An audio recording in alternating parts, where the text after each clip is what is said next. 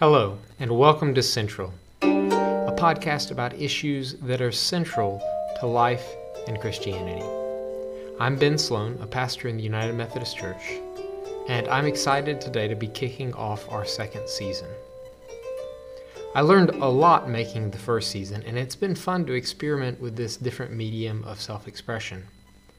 I really think of podcasting as on demand radio, so it's been fun working in a medium that I enjoyed so much as a kid. When I was younger, I would listen to music, of course, but especially I loved listening to stories on the radio. Radio drama has gone through a bit of a rough stretch, so I largely listened to rebroadcasts, but even so, the line Who knows what evil lurks in the hearts of men? the shadow knows. was forever imprinted on my mind. And one of the seminal radio stories that, in many ways, set the bar for radio storytellers and podcasters to follow was Orson G. Wells' War of the Worlds. Let me play a clip for you. Ladies and gentlemen, we interrupt our program of dance music to bring you a special bulletin from the Intercontinental Radio News. At 20 minutes before 8 Central Time, Professor Farrell of the Mount Jennings Observatory, Chicago, Illinois, reports observing several explosions of incandescent gas occurring at regular intervals on the planet Mars. The spectroscope indicates the gas to be hydrogen and moving toward the Earth with enormous velocity. Professor Pearson of the observatory at Princeton confirms Farrell's observation and describes the phenomenon as, quote, like a jet of blue flame shot from a gun, unquote.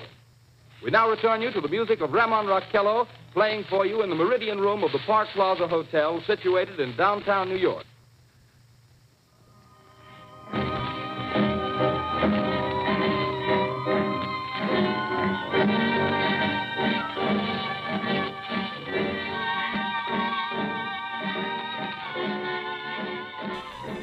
Story is set within a radio broadcast.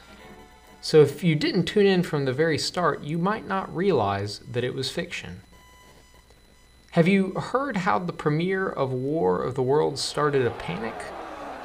The story goes people didn't realize War of the Worlds wasn't real. They thought it was live breaking news, and so they panicked. They took to the streets.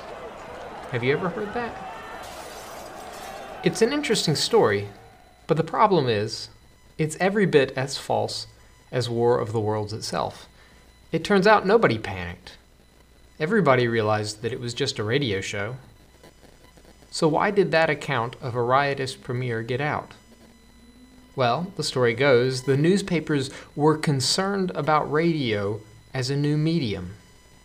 They were worried that people would stop turning to the papers as the source of journalism for the new, flashy, live source of information. And so they sought to discredit radio as a source of news by inventing a story about people panicking after hearing fake news on the radio. Have you ever heard that? Again, it's an interesting story, but the problem is it's every bit as false as our first two stories. It turns out there was no broader conspiracy by newspapers to discredit the radio. All that happened was that the radio broadcast was at night, and so newspapers, wanting to include the story in their morning editions, didn't have time to thoroughly vet the story. They rushed the news of a panic to print, leaning into sensationalism, but it wasn't a part of a broad conspiracy, it was just sloppy journalism. Have you ever seen the picture of President Truman holding up a newspaper that says Dewey defeats Truman? It's, it's that same basic idea. So, what we have here is the fake news showcased in the War of the Worlds, which led to a fake, the fake news of a panic explained by the fake news of a conspiracy. Fake news inside fake news inside fake news. It really is a fascinating case study in misinformation. And what's so interesting to me about it is how each of the fake stories has a theme or a nugget that people want to or do believe. So, in the original broadcast, there's the idea that we are not alone in the universe, that there is other life out there. That's a compelling idea for many people that might convince you to suspend your disbelief when listening to Wells' story and entertain it as truth. Then there's the story of the panic. And the moral of that fake news story is that people are gullible, they'll believe anything. And so you've got to be careful with what you say. Regardless of whether you thought people really did panic or not, would you say that you agree with that premise? Then, with the newspaper conspiracy against radio, there's the core themes of people being afraid of change to this, you know, new medium of radio, and also people in power abusing it to stay in positions of authority. Those nuggets are things we can understand and latch onto, even if the stories they support aren't real. Our susceptibility to false stories that agree with themes and narratives we do agree with is not just a problem of a select few. This is a problem that we all have. Maybe you saw through all of those stories, but all that really means is that the underlying themes weren't ones that resonate strongly with you. But we live in a world that is far too complex for us to personally verify or prove everything we believe. So we rely on people we trust and our understanding of how the world works to decide what we're going to believe. 99.9% of the time, that works great. It's how we get by in this vast sea of information and inputs, but every so often it leads to misconceptions. And as we have seen with the results of cults and conspiracy theories, sometimes those misconceptions can be dangerous. But the difficult thing we have to realize is that there is no fundamental difference between the way we think and the person we might label as a nut. Let me tie this into a story from Scripture here. Take the story of Jephthah in the book of Judges. Gilead was Jephthah's father, and Scripture tells us that Jephthah's mother was a prostitute. But Gilead had other children too with his legitimate wife. And as you can imagine, the indiscretions of the father were borne by his son. Though Jephthah did nothing wrong, he was tormented by his half siblings to the point that he run, ran away. The bullying and abuse he received from his family, his own flesh and blood, was too much to bear. Despite all this, Jephthah was a strong man and a born leader. And so, cut loose from his family, he became a leader of a group of outlaws. He obviously didn't have positive role models in his life, and so left to his own devices, he supported himself and his friends through a life of crime. They developed a name for themselves through the raids they performed. On a larger scale, at that time Israel was threatened by the Ammonites, and the elders of Jephthah's clan had heard word of his exploits, and so they decided to prioritize his strength over his indiscretions. So they sent for him, and they asked him uh, to, to lead them in battle against the Ammonites. Jephthah is understandably skeptical. He'd been driven out from his homeland, but suddenly they want him back to fight their battles for him? he decides to strike a deal. He says, I'll lead you, but not just in battle. If I'm successful, I'll be your leader from here on. So Jephthah takes command, and just before joining in battle with the Ammonites, he makes a vow.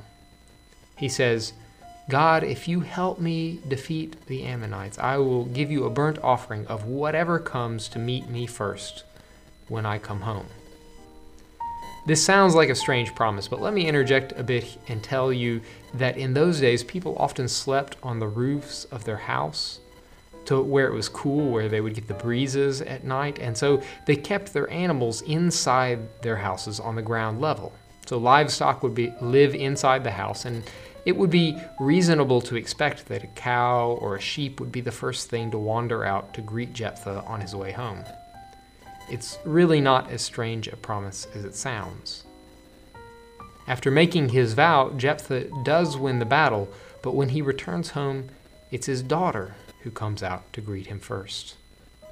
And so Jephthah, despite being distraught, keeps his promise and offers his own daughter as a sacrifice.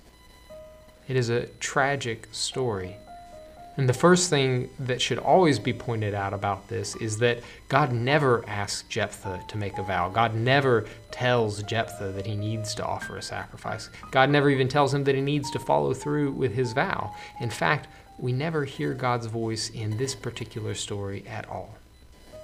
Part of the tragedy is that Jephthah never stops to listen for God's call, because I guarantee you that things would have turned out differently if he had.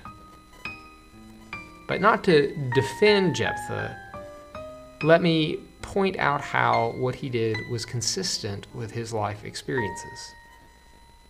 How could Jephthah have understood the unconditional love of God when his own family cast him out for the sins of his father?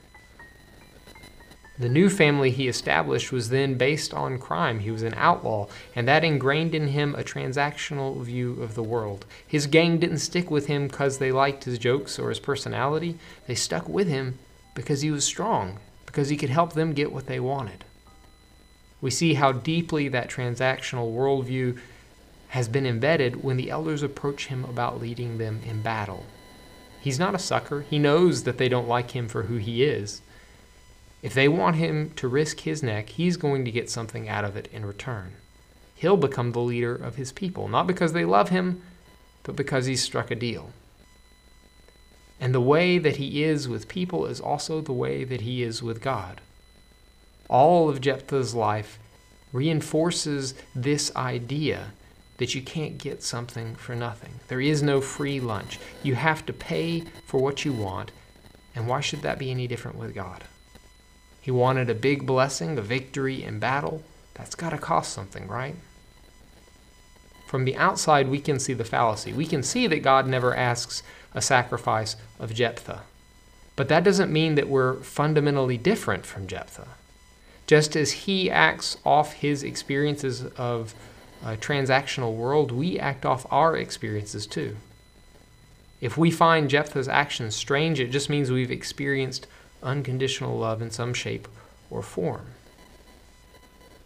Right now, there are people who refuse to be vaccinated against COVID 19. That's a problem. It's not just a personal issue. Vaccination rate will make a difference to the overall health of the community. Because when you get sick, you can also get others sick. So when I get vaccinated, it's not just for me, it's for the people that I might have infected otherwise. I can point to facts to show why it's important to be vaccinated. I, I could get in an argument with these folks, but it would be futile because underlying any argument would be the assumption that they don't have a basis for their beliefs, that they're just lacking the facts. And that's not entirely true. They have their own information and experiences that they're working from. Skepticism of the vaccine is particularly high in black communities, and that's based on a history of medical racism. Most of modern gynecology was tested out first on slaves. In the Tuskegee syphilis study, black men who were infected with syphilis were misled to believe that they were receiving medicine uh, to treat the syphilis and then left to die of unchecked syphilis just so the medical establishment could see what happened. These are not isolated incidents. To this day, the medical establishment has a demonstrated problem with taking the pain of black people seriously. So, skepticism of the vaccine can be based in history and experience. And that means we can't just make an intellectual argument to fix the problem. All the facts in the world won't erase the other facts I just shared. More information alone isn't the solution. We have to embody the love and concern and healing with which we hope to support through vaccination. That means working to repair the harm done that often leads people to skepticism of the medical establishment. It's not a quick fix, but if we're intentional in showing love to those, even and especially those that we disagree with, we can start to make a change. I bring this up in reference to the vaccine, but really, it's how I understand the subject of conversion in general. When we talk about helping someone to change their beliefs, be it about vaccines or even about religion, it's not primarily about facts and information. It's about love, compassion, empathy, and accompaniment. That is how we help to bring about the kingdom of heaven. That is how we share God's love. All right, as always, here are some questions for you to consider or to discuss with your friends or family. Do you think Jephthah's story would have turned out differently if he'd been shown love as a child? What do you think would have happened for Jephthah, for his family, or for his people? What's a commonly held idea that you find uh, preposterous or harmful? Can you identify the value that's at its core? And then, can you find a way to empathize with people who disagree with you on that point, based around that value that maybe you share? Thanks for joining me. Again, this is the first episode of our second season, so you can look for a new episode every Thursday. I'll leave you with this blessing. May the Lord bless you and keep you. May the Lord make his face to shine upon you and be gracious unto you.